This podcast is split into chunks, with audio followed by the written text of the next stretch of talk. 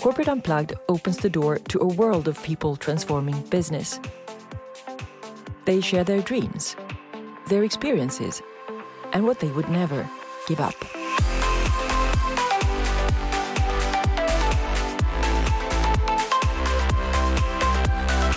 I'm so glad to have Reynir Indahl here with me. Welcome to my podcast, Reynir. Thank you. Glad to be here. Uh, Reynir Indahl is the founder and managing partner of Summa Equity, the newly formed Nordic private equity. It invests in companies that benefit from strong megatrends, such as global population growth, resource scarcity, aging demographics, movement of people, energy efficiency, and technology disruption. And over the past year, some nine companies have already been invested in. Previously, Reynir has been with Altor Equity Partners, and prior to that, he was CEO of a technology company and also a consultant with McKinsey. So, Reynir, let's kick off with one question about your past. You've been in the private equity business since 2003 when you joined Altor. Uh, what are your major lessons from there? well, I, I, do think that uh, the private equity type of ownership is a very good type of ownership. When you work quite closely with companies and um, you're a majority owner, it makes everyone focus on what's important. So, you know, having this alignment between the, uh, the owner, the board, and the management, setting clear expectations and targets, and uh, working closely together to uh, achieve those targets and goals. So I do think it's a very it's a very good and efficient way of uh, of uh, operating a company. So, what is the purpose of Summa Equity? Well, purpose is really what's what's the reason for existence. So, what's the reason why Summa exists? Well, we do have some fundamental challenges, and if you look at where the world is heading, we do have uh, we do have some issues. So, the thinking behind Summa was really how can we invest in companies that uh, outperform because they are a solution to these problems. I mean, every problem leads to an opportunity. So where we see the opportunity and where we can play a role, and how uh, Summa can uh, can add something positive to it, is that we invest in companies that uh, are solving some of these challenges. We do think they will grow and outperform due to it, and that will lead our investors in Summa to get uh, very strong long-term returns because they are uh, through us investing in in the companies that have that are more future proof. So it's really to be part of the solution and investing uh, resources behind those companies that are uh, part of the solution. But tell me, where does the name Summa Equity come from? it was a lengthy process. We had a few names up there, and um, I mean, all names mean something, right? But you also want to fill that name with what you believe in. So you can't have a name that confines you too much because you should be able to fill it with something. Uh, and summa is uh, Latin for, for thesis. So when you publish your, your PhD in the old days, it had to start with summa and then something. So it's really about you know your thesis. Mm. And then you can, uh, the second derivative of summa is, uh, sum is, is uh, the totality of things. It's the sum of things, right? So it's a totality. And then you can go into the word equity.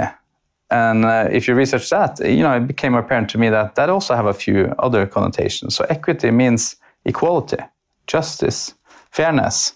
Mm. That's also values that we believe in. Mm. So if you put all this together, it's really what's our thesis? For creating equity and fairness for everyone, the totality, mm. not only for yourself. Mm. So that's maybe how I would sum it up. the summa summarum. Beautiful.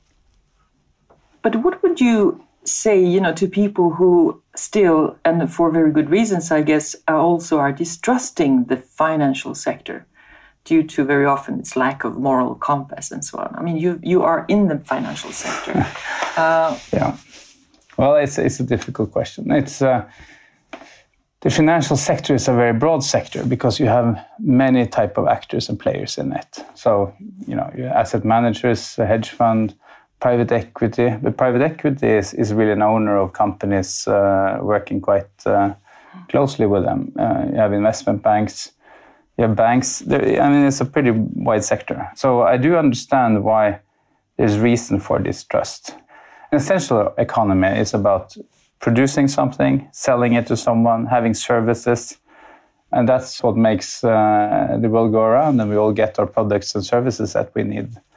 And the financial industry is an intermediary in that cycle or in that value chain. So making sure that you know we can pay for those goods and services, and that the, the system works.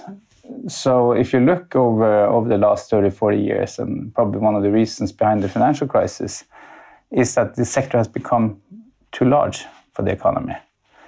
And there's many reasons for that. And if you look at how much of the profit globally goes to the financial sector, there's reason to, to say that you know it's a disproportionate size of the economy compared yeah. to the role that it should have. So uh, it's a bit like you know, is the oil? Uh, some are questioning: is the oil in the machinery really becoming uh, so much oil that is drowning the machinery? Mm. So I, I, I, do understand uh, uh, the question, and I, I, understand that there is some distrust um, around the financial sector. But I, I, do think you have to look at what part of the financial sector we're, we're talking about. Mm. That was a long answer, and I'm not probably finished with it yet because um, I mean the, the fundamental thesis of capitalism is based on Adam Smith and the invisible hand, and if ev everyone follow their own self-interest, then everything, uh, the invisible hand will make sure that everything goes well. So Adam Smith is uh, grossly misquoted in that, and, and his view is really that you do have to care for someone else, not only your self-interest. And uh, if you look at sort of, there's over seven Nobel Prize winners in in economics who, um, who have studied game theory, which basically concludes that you have to find the win-wins.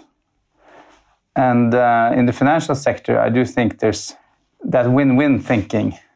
That's not the primary driving force. Mm.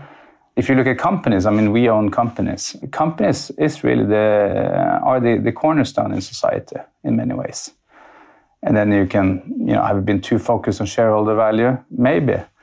But there are changes happening now where, you know, where, where you really have to think more about what's the role and what's the purpose that you asked me about. What's the purpose of Summa? Mm. I think all companies, all actors, all players, including in the financial sector, have to think through these questions.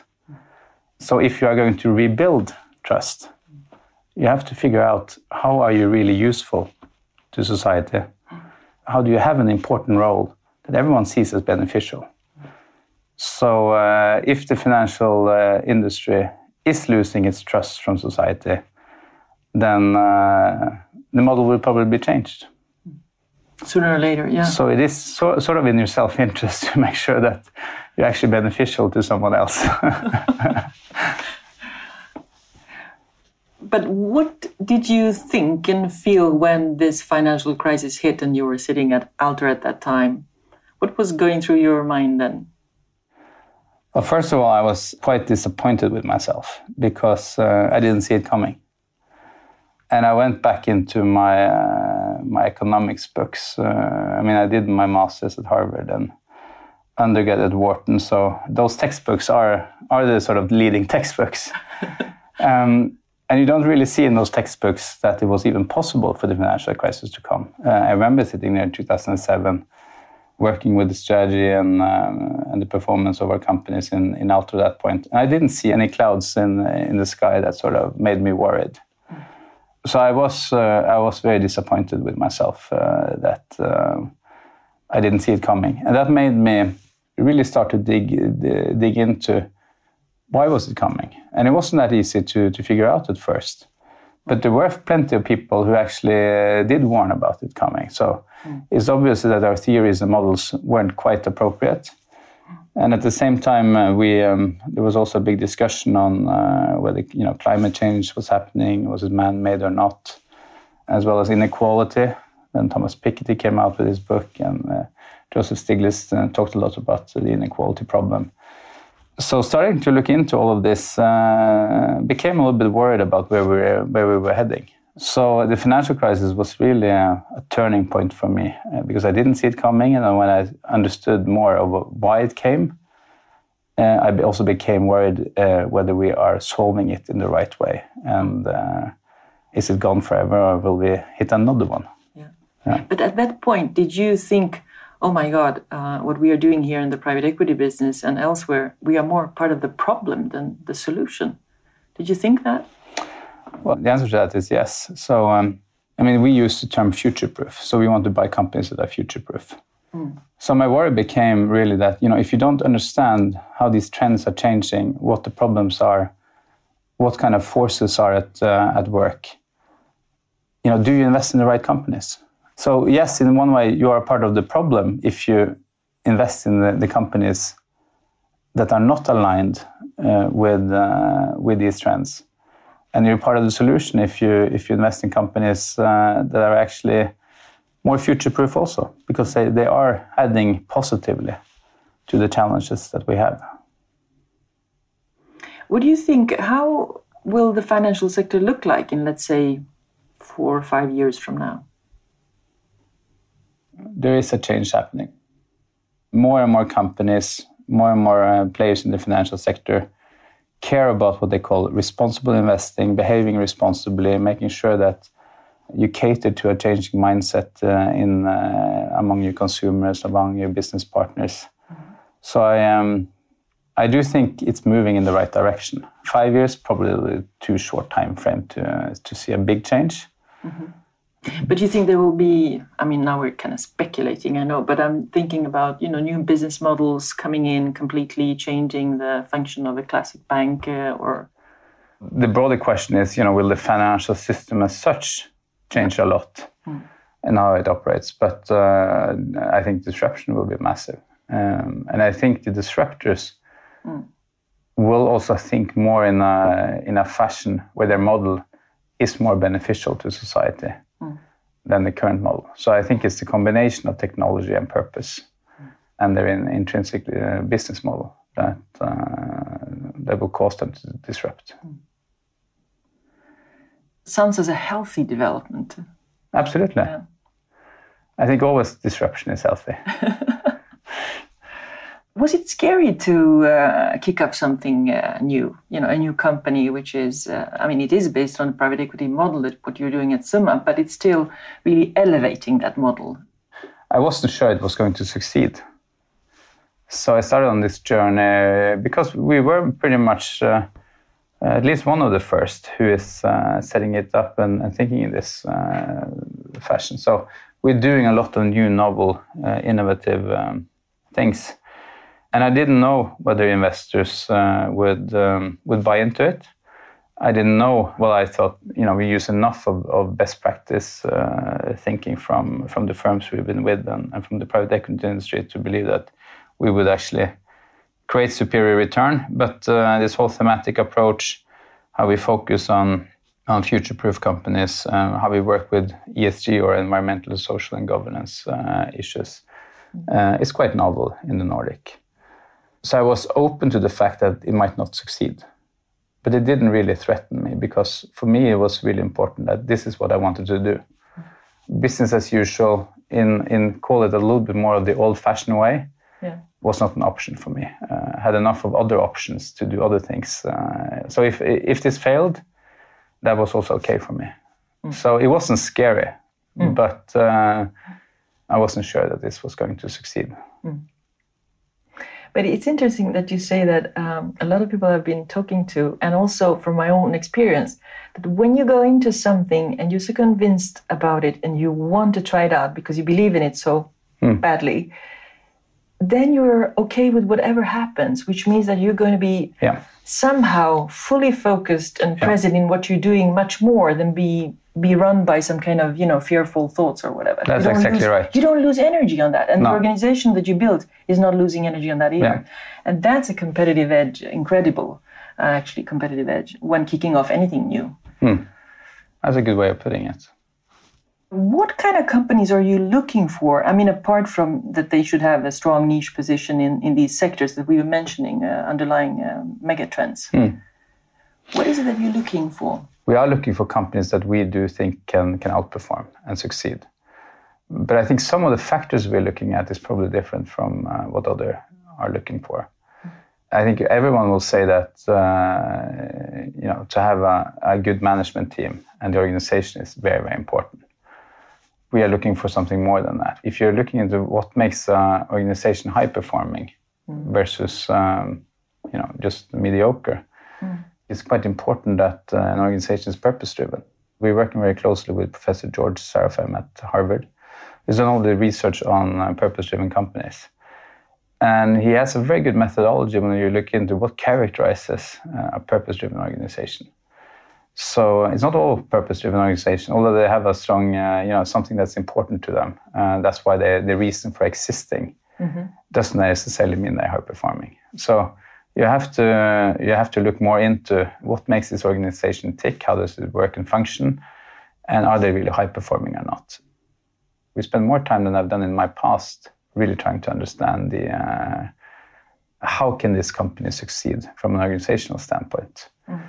Strategy, operations, that part is, is fairly classic, looking at sort of what is the competitive advantage of this uh, company, how can it succeed, uh, how, uh, what does competition, how, what does the market look like. A purpose-driven company is all about having a purpose where you do offer some advantages to either your customers, your business partners, or society in general. So it's really finding out how do you align that with your products and services and how you operate in the market. So we're also more focused on how can you make that a competitive advantage and how can you outperform competitors who don't think in this fashion. Mm. So I, I, think there are uh, there are these nuances on. Uh, so while the topics and what we're saying is really very similar to what other private equity players will be saying, I do think we, we operate and work differently and focus a bit on on a broader set of criteria than the traditional ones. Mm. And I'm also thinking the fact that you are focused on certain mega trends uh, makes you less generalist and more specialized with yes. time, right? Yeah. So your knowledge or your expertise in uh, judging and and uh, cooperating later with the management to to make the business flourish will increase, I, I guess. Mm. But George Serafeim, that you mentioned, the professor at Harvard, how does he define this successful purpose-driven company you know how, how is he describing it according to all the research he's done they have to define the purpose they have to understand how does their products and services influence uh, the various stakeholders and how do you align what you have of assets and resources with uh, the products and services and, uh, and how they affect the, stakeholder, affect the stakeholders and, and how they align with the purpose of the company so there's a methodology around it, and not all purpose-driven companies are necessarily have thought this through. Mm. You know, you want to be in the education sector because you think it's fantastic to be in the education sector, but do you really think through how you operate and how uh, how, how you work uh, in order to fulfill? You know, what's really the purpose why mm. you are in the education sector? Yeah. So, uh, and then you have to make sure. I mean, you have to make sure that your processes, whether it's on sales or on R and D, uh, that you're well managed and well led. That's about clarity, and clarity uh, uh, and target setting also then needs to be aligned with your purpose. So. It is uh, what he called sort of non-performing high-purpose uh, companies are what he called camaraderie purpose. So it's Mm-hmm. It's an organization that is a little bit dysfunctional, but all the, all the people want to do the right thing, but it's not essentially uh, well managed and directed. When you are able to align it, you are able to focus, and essentially using many of the traditional private equity tools to make a 100-day mm-hmm. program, you know, following up, set, target setting, all of that, and you align that with the purpose, then it, you really outperform. That, that's what his research shows. Mm. So we're adding this importance of purpose and alignment and stakeholders in how we use our traditional private equity tools. Mm. And that's how you make uh, more purpose, high performing um, organizations. Mm. And uh, in a way, that's what you call future proof companies. If they work like that, they are also future proof. Yes, um, I think uh, that's right. I mean, a lot of uh, the whole financial sector, I would say, have ESG high on the agenda, so environmental social governance. What we are essentially saying is that the way most or many do it is not necessarily very value added. because um, uh, I look at Volkswagen. Mm. They had ESG in their annual report.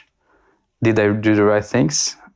Their share price would look quite differently today if they had used all the innovative power to align with their purpose mm.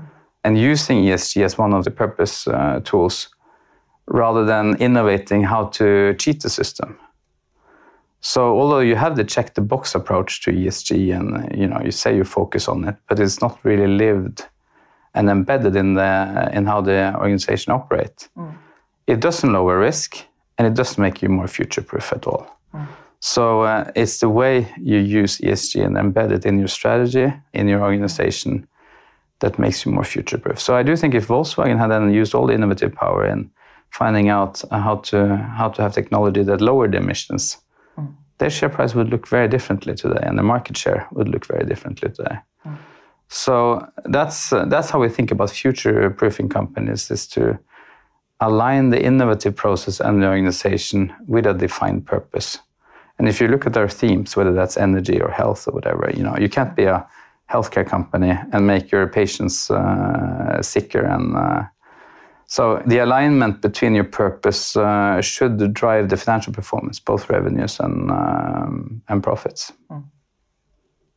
Do you feel a tough pressure to um, outperform? I mean, to really prove to the world that this is a better and new way to create value that you are developing right now in your business. Absolutely. I mean, I do think we uh, we have been uh, innovative. Uh, we are creating something new, and something that we believe is better. And if the financial performance shows that uh, it was worse, then uh, you know we we maybe we went down the wrong path. I don't think we have. I think the performance so far is very good and encouraging. But of course, that's what keeps me up at night is making sure that we do deliver superior returns, that we do outperform. Mm if not, uh, you know, either the model is wrong or we weren't good enough. but uh, I hope really that, that you will succeed because if you really outperform, it will be the proof in the pudding for other people to say, okay, it really works. Yeah, that's right. Uh, it's not just this fluffy, purpose driven, whatever thing that they're doing over there. Mm. It's something really creating tangible results on all levels. Yeah. So, in that sense, uh, outperforming is, is um, like a passport. Is there anything that you would call like evidence after only about a year that of your existence? So our model is essentially that we buy uh, uh, companies, uh, often in cooperation with previous owners or, or the management uh, team. We work with the companies to uh, make them grow and succeed over uh, over a period of time, traditionally five to seven years, but you know it could be shorter, it could be longer. so we are still early. we, we're only a little bit over a year year old, so we're still too early. Uh, we haven't sold any companies yet and delivered any returns back to our investors. But the portfolio is uh, is performing uh, quite well.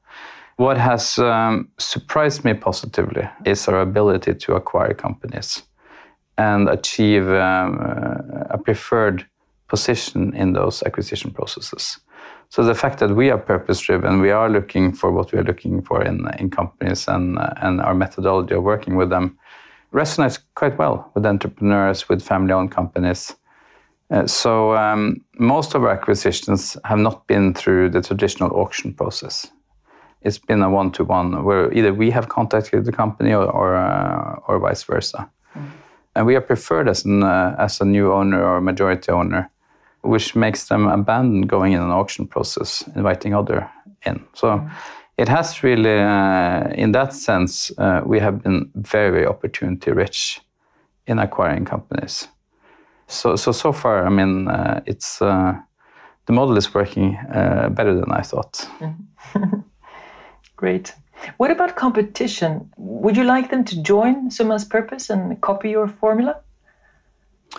Absolutely. I do think everyone will eventually go in the direction uh, we are. So um, we, we have been sharing our approach to ESG and how to embed that in our strategy and organizational work with, uh, with a couple of direct competitors. So um, the market is also big enough, and you know our focus areas are not the same as someone else's focus areas. Yes, we might mm. we might look at the same company once in a while, but the market is, is very large, and and I rather want to make sure that uh, private equity in general goes in this direction, because I do think the private equity model is better than uh, some of the other ownership model, whether that is listed companies, which might be too short-term thinking and uh, don't have this clarity and sort of same purpose-driven approach. I would be very, very happy if all private equity uh, moved in in this direction, and that that made the private equity industry show that it is really a better, more future-proof model than some of our other ownership models. One of the biggest uh, trust shifts in history is uh, happening right now, where you see trust and influence that lies more with individuals than they do with institutions. So, what is your take on that? I, I do agree with that. I mean, I think the millennials, how they are focusing now on meaning and, and purpose and how they want to be part of the change on an individual level. Mm.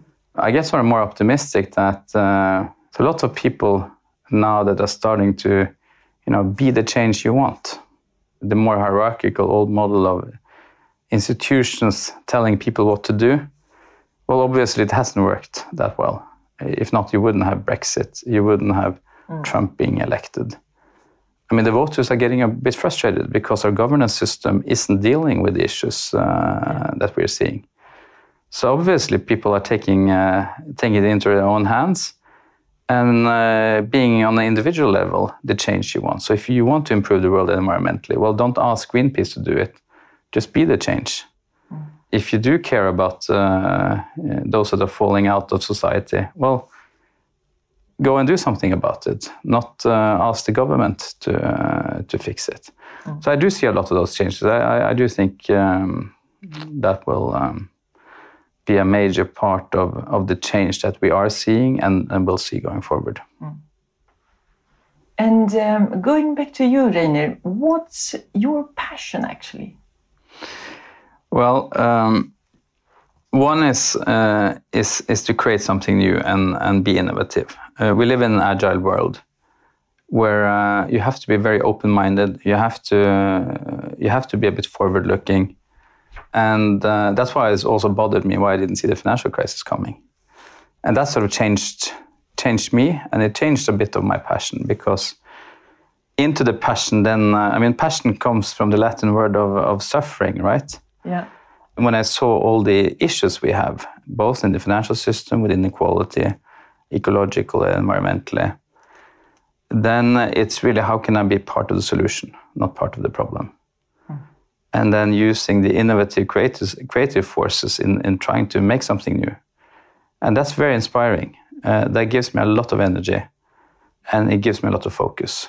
So, uh, so that's why I embarked on the journey of Summa not fearing or being scared of whether it fails or not. Mm. Just trying to think how can we how can we find something that will succeed that will, will outperform. Mm. The question was Mark was more that is there someone more than me that believe in this? Mm. And yes, I created a great uh, team. Uh, we uh, raised our fund very quickly. We have a lot of very involved investors who are uh, who are uh, very excited about what we're doing and how we're doing it. Mm so that's my passion, making uh, making sure that we now succeed in a new innovative way of uh, creating outperformance mm. by investing in in the right companies. And um, apart from the uh, financial crisis that you mentioned, that was one of your turning points, you could say, or transformational moments somehow. Are there any other turning points in your life that have influenced you a lot? Maybe even when you were younger. sometimes it can happen you know you meet a certain person and who tells you a story or shares their experience or whatever and it kind of opens the door to something new i do think i'm a quite open-minded person and i also like to and i want summa to be a bit uh, the way i've lived my life is that i'm a broker of ideas so it's not like i am coming up with all these, these great ideas and new stuff I'm always borrowing from somewhere, stealing with pride. So there's been a lot of moments uh, throughout my journey which have been which have changed the journey. So I went into this uh, one example. I went in as a CEO of a technology company, and that was uh, a few weeks before uh, the dot com bust. So it's really this crisis that, that changes me a bit, right? and I was able to uh, to raise uh, a significant amount of capital, and it was an optical telecom company. And uh, when that crisis happened in in early 2000, then um, the company I was in and just had raised money for were uh, that was one of the hardest places to be in the optical telecom space. So it also taught me that you have to be agile because uh, we were the only optical telecom company, uh, at least in the Nordic, that survived, and we went public in 2003 when I joined Altor. Uh, so we survived a crisis. But if you look at the business model and uh, and what we were focusing on three years later, it was different from what, when I joined. So it, it, it taught me that you have to be very agile.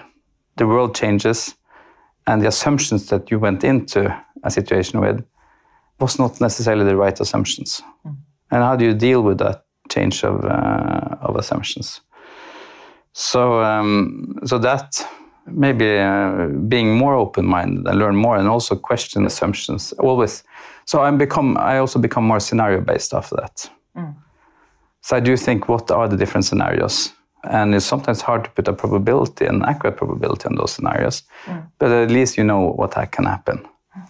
and that's how we work with our companies now as well so i always ask our teams to make scenarios and it's pretty traditional private equity you make a base case upside case downside case but I want these cases to be event driven and assumption driven. So, what assumptions can change, and how will then that play out? If you you know think about all kinds of companies and organizations out there, what um, let's call it long-term solution or formula do you believe in? I do think it comes back to what we talked about earlier about creating win-win. Mm. So we have investors talk about the internal rate of return. What kind of financial return are we we're buying a company, we're selling it. What, what was the IRR or uh, internal rate of return on that investment? What we are also working with is the external rate of return. Mm. So, what return does society have outside our companies, our customers? So, I do think um, what all companies have to figure out going forward is I don't think you can make an, an internal rate of return, uh, at least not that outperforms if you don't also create external rate of return. So it's, it's creating this win-win. Mm. And that's where also purpose come into it, because you have to define your purpose mm. in an ERR fashion. Look at Paul, what Paul Polman is doing with Unilever. And Unilever is outperforming compared to competitors. I mean, there's enough of research and examples showing that uh, this is really what you have to do to outperform and succeed going forward. There are statistics from uh, lots of research companies measuring the engagement of people in companies on average wherever that's possible to measure it's at most 20% so mm. and that's incredibly low. And, and i figure if more and more companies go into this let's call it values driven purpose driven mm. mode that percentage should increase. So that would be an interesting uh, factor for you to maybe even measure if it's possible in your portfolio companies later to see yeah. how does that uh, kind of engagement level mm. and that kind of culture that you build within those companies that you invest in. Yeah, uh, we, we are focused on that, and we one of our portfolio companies, ClearSight. Uh, we are working with them to how do you measure engagement in our mm. companies and do it uh, with the latest technology and, and, way to do it. So I completely agree. Mm. And also the difference in productivity between people that are motivated and are engaged compared to those that are not, you know, it's a factor of two to three, maybe higher. And um, if only 20% in your companies are, uh, are engaged, it's a pretty big uh, lever of, uh, of outperformance or underperformance. Mm. So uh, that's why it, it is quite important to, for us to, uh, to work on that. How active are you actually with the, your companies so far in terms of recommending them what you believe in and try to kind of you know find the same wavelength together with the management of these uh, companies are, are, you and are you going to be pretty active in these uh, questions around how to shape and form organizations and all that? So um, the answer to that is yes, but we also have to be cognizant of what kind of role we play in this, because we don't go in and uh, we don't become the management of our companies.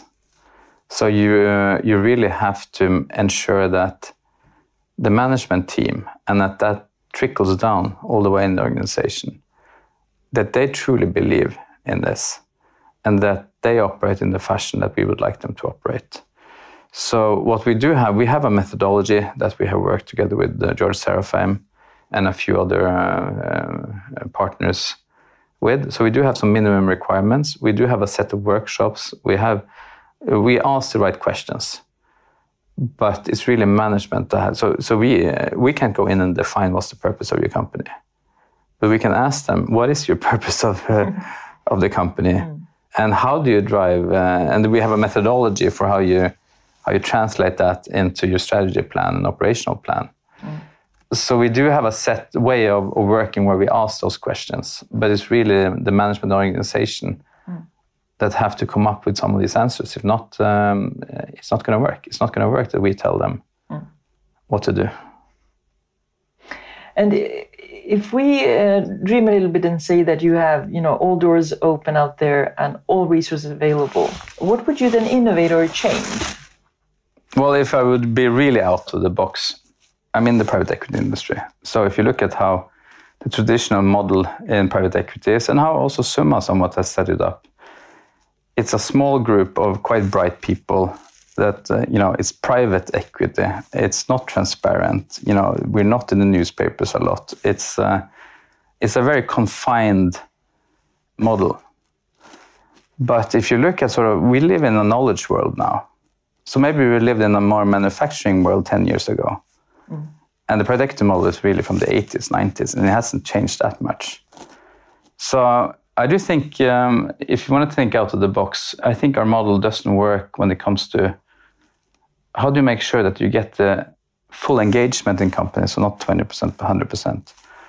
How do you then also from, from our side, from the ownership, how do you get people involved that are the thought leaders globally? On uh, we have a company called the eGain, for example, which does energy efficiency, mm. smart algorithms, smart sensors, uh, cloud-based, and they reduce energy by 10 to 20 percent in uh, in the buildings that they are. That is sort of artificial intelligence. It's Internet of Things. I mean, it's all the right buzzwords. Do they have access to the best people globally mm. in Internet of Things or, or algorithms or, or these things? Uh, it's a small company in Gothenburg with very bright people, but I'm sure you know mm. that we can tap into resources that are levels above that globally. So it's about more about uh, what what also Singularity University talks about exponential organizations. How, how can the private equity industry become an exponential organization? Mm. How can we have a much more open, much more transparent model? How much more of a sharing model, where uh, everyone that participates and contributes to the success of a company share in the benefit of that. It's not only the small partner group in a private equity fund that raised you know a lot of capital. I think that would be really interesting. How can you make a model where we are the broker of ideas, where we get the best minds in the world, uh, particularly suited to that set of circumstances that that company has, in a way that engages the organization, so we go from 20% to 100% engaged employees. Mm-hmm so I do think that that means we have to think in a radically different way. If you could give one piece of advice to uh, leaders, however you you know define those, what would it be? Agility is very important. I think the world is moving much faster than uh, uh, than we've seen before. People are changing, organizations are changing. There is a much stronger need for purpose and meaning and engagement than it was five years ago or ten years ago leaders that don't, you know, that come from more of a hierarchical, we make decisions at the top kind of approach. Uh, I'm the boss. That needs to change. So that would be my uh, my advice. But I mean, a lot of the, the CEOs that I'm exposed to in our companies are really on this path. So I don't think it's it's not black and white. To succeed as a CEO today, you're already along that path. Mm. I recognize that also as a managing partner, both in my own organization and, and with our companies, is that I don't get all the information always about what people are thinking, what kind of questions they have, what kind of assumptions do they have about Summa or me. Mm. So uh, we do try to practice radical honesty in Summa. We try to practice that with our with our companies. I don't think it's it's working 100%, but we try to be more transparent. We try to be more open, and we try to be more open-minded. And as a leader today, you need to move in that direction. I do see a lot of great great CEOs who are moving in in that direction quite rapidly. If we elevate to the whole world as such, what do you think the world needs? most at, at this time? We haven't figured out the answers to our challenges yet. So uh, we've gone through a lot of different economic systems. Uh, we have had uh, a lot of different uh, governance systems. Democracy works in a very different way in, in many different countries. I think the fundamental struggle is that we don't have one solution, one answer. Uh, you know, Francis Fukuyama a few years back came out with a book, End of History, and that's how democratic capitalism was the perfect system, and that's going to outlive every other system. And then we do see challenges now among voters. We do see uh, issues, and he came out with a book which uh, which has changed some of that paradigm a little bit later on. Um, but so I, I think the fundamental issue and question is that we don't have one answer anymore and we are a bit struggling for the answers. What the world needs are role models that do new innovative things, that do try to solve some of our uh, ways. There's not only one answer. There's, there's, quite a lot of answers. So I do think that's that's what we need going forward. Is uh, what we talked about a little bit earlier: institutions versus individuals. Be the change you want, mm. and some will be elevated to role models finding some of these uh, new ways of uh, of solving our our issues in a better way. Mm. Thank you, thank you, Reynir. Thanks for uh, sharing. So, Reynir, uh, how was it to be on the podcast? Well, it was interesting because uh, you have some good questions. There's some broad and fundamental questions, which is not very easy to have answers on. Mm. So um, uh, I'll probably wake up tomorrow and regret a few of my answers and thought that I rather should have said this uh, because those are very difficult questions where it's, where it's hard to have a straightforward, uh, easy answer. Hmm. And that's how it should be. I mean, we all have our, you know, perspectives and views on things. And I ask the questions because I think they help us to share our experiences and knowledge, and, mm. and, and maybe, hopefully, inspire some people mm. uh, to find their own answers. Right. To find out more about Reynir and his work, you can head to summaequity.com and also follow him on LinkedIn. And I truly appreciate if you share this important episode with your network and friends for impact. Thank you for listening, and until next time, live with purpose and remember to unplug. Ciao.